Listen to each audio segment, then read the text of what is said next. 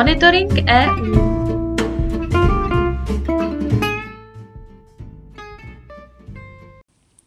Zastoupení Jihomoravského kraje při Evropské unii vám přináší i tento týden ty nejnovější informace o dění v EU.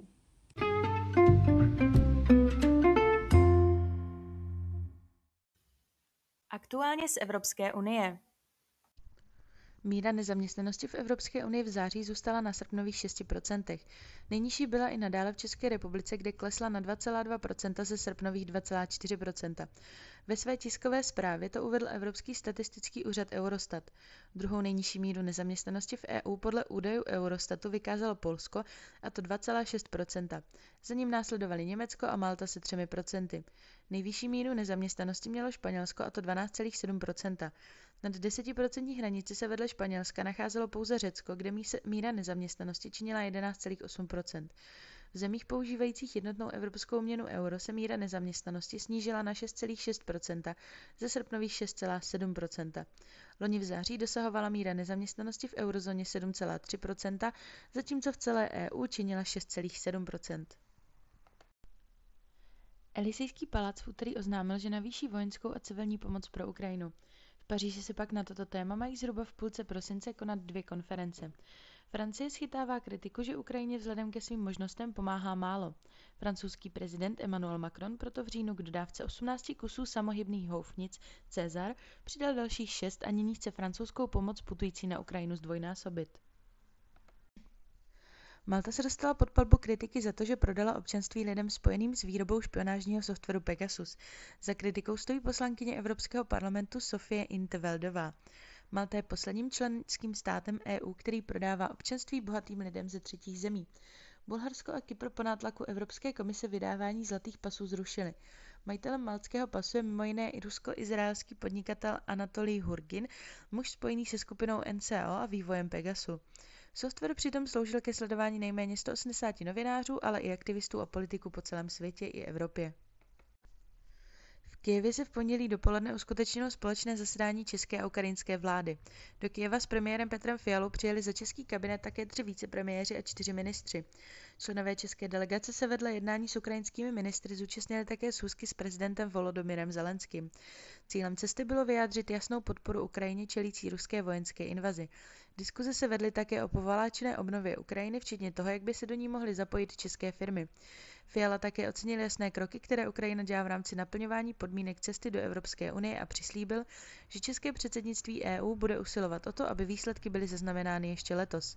Dle zástupců Ukrajiny se do konce roku ukrajinský parlament chystá přijetí stovky zákonů potřebných pro další postup v integračním procesu. Česko se zaručí za část úvěru, který si vzala Evropská komise kvůli poskytnutí finanční pomoci Ukrajině, jež čelí ruské agresi. Poskytnutí záruky ve výši 1,4 miliardy korun schválila vláda a pověřila ministra financí Zbyňka Stanjuru podpisem příslušné dohody. Celková hodnota pomoci, kterou Evropská unie Ukrajině pošle, je 5 miliard eur. Prostředky na poskytnutí pomoci získává Evropská komise půjčkou na kapitálových trzích nebo finančních uh, institucí. Za úvěr se částečně zaručí rozpočet EU, který by v případě nesplacení úvěru Ukrajinou pokryl 9 nesplacené částky. Dalších 61% celkových úvěrů mají pokrýt záruky od členských států Unie.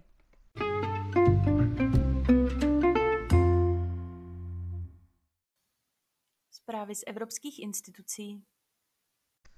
V úterý 1. listopadu vstoupil v platnost akt EU o digitálních trzích. Nové nařízení ukončí nekalé praktiky společnosti, které působí jako strážce v ekonomice online platform. Návrh komise předložila v prosinci 2020 a Evropský parlament a Rada ji v rekordním čase schválili již v březnu 2022. Akt o digitálních trzích definuje, kdy se velká online platforma považuje za strážce. Jde o ty digitální platformy, které poskytují důležitou bránu mezi uživateli z řad podniků a spotřebiteli a které mají díky svému postavení možnost jednat jako soukromí tvůrci pravidel a proto představují úzké hrdlo digitální ekonomiky. Akt o digitálních trzích bude tyto otázky řešit tím, že vymezí řadu povinností, které budou muset tyto platformy dodržovat. Mimo jiné zakáže strážcům určité chování. Rada a Evropský parlament dosáhly předběžné politické dohody o přísnějších výkonnostních normách pro emise CO2 o nových osobních automobilů a dodávek. Cílem je přijít k mobilitě s nulovými emisemi. Návrh bude ještě přijat formálně, nicméně oba orgány se dohodly na cíli.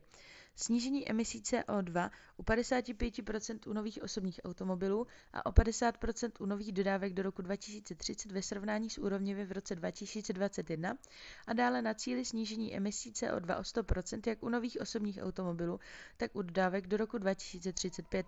Dosažení první dohody o návrhu z balíčku Fit for 55 je silným signálem, že EU je odhodlána dosáhnout pokroku na cestě ke klimatické neutralitě a ekologické transformaci.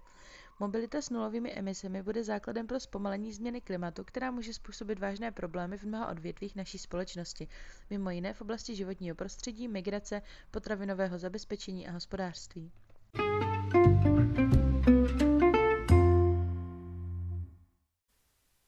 Zprávy z činnosti zastoupení. V pátek 3. listopadu se zastoupení účastnilo setkání pracovní skupiny pro dopravu sítě ERIN. Na mítingu se prezentovaly jednotlivé návrhy projektů zapojených partnerů pro vízi Horizon Evropa. Akce se konala formou brainstormingu a byla uspořádána díky velkému zájmu partnerů.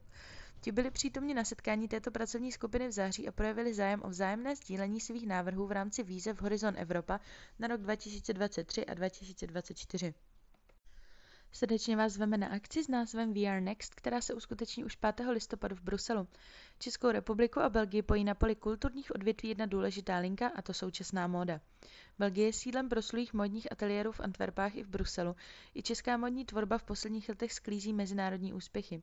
Pražská Umprum i novější regionální líhně talentů v Brně, Plzni a dalších městech se zabývajících současnými módními trendy a ekologickými postupy. We Are Next Brussels bude oslavou kreativity mladých tvůrců a česko-belgické modní spolupráce. Fashion show se odehraje v krásných prostorách bývalého nádraží Gere Maritim. Akci pořádá České centrum v Bruselu a pražská We Are Next společně s dalšími partnery, včetně jeho Moravského kraje.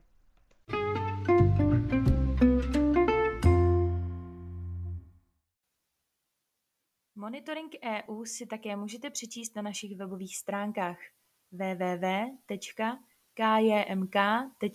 EU v sekci Aktuality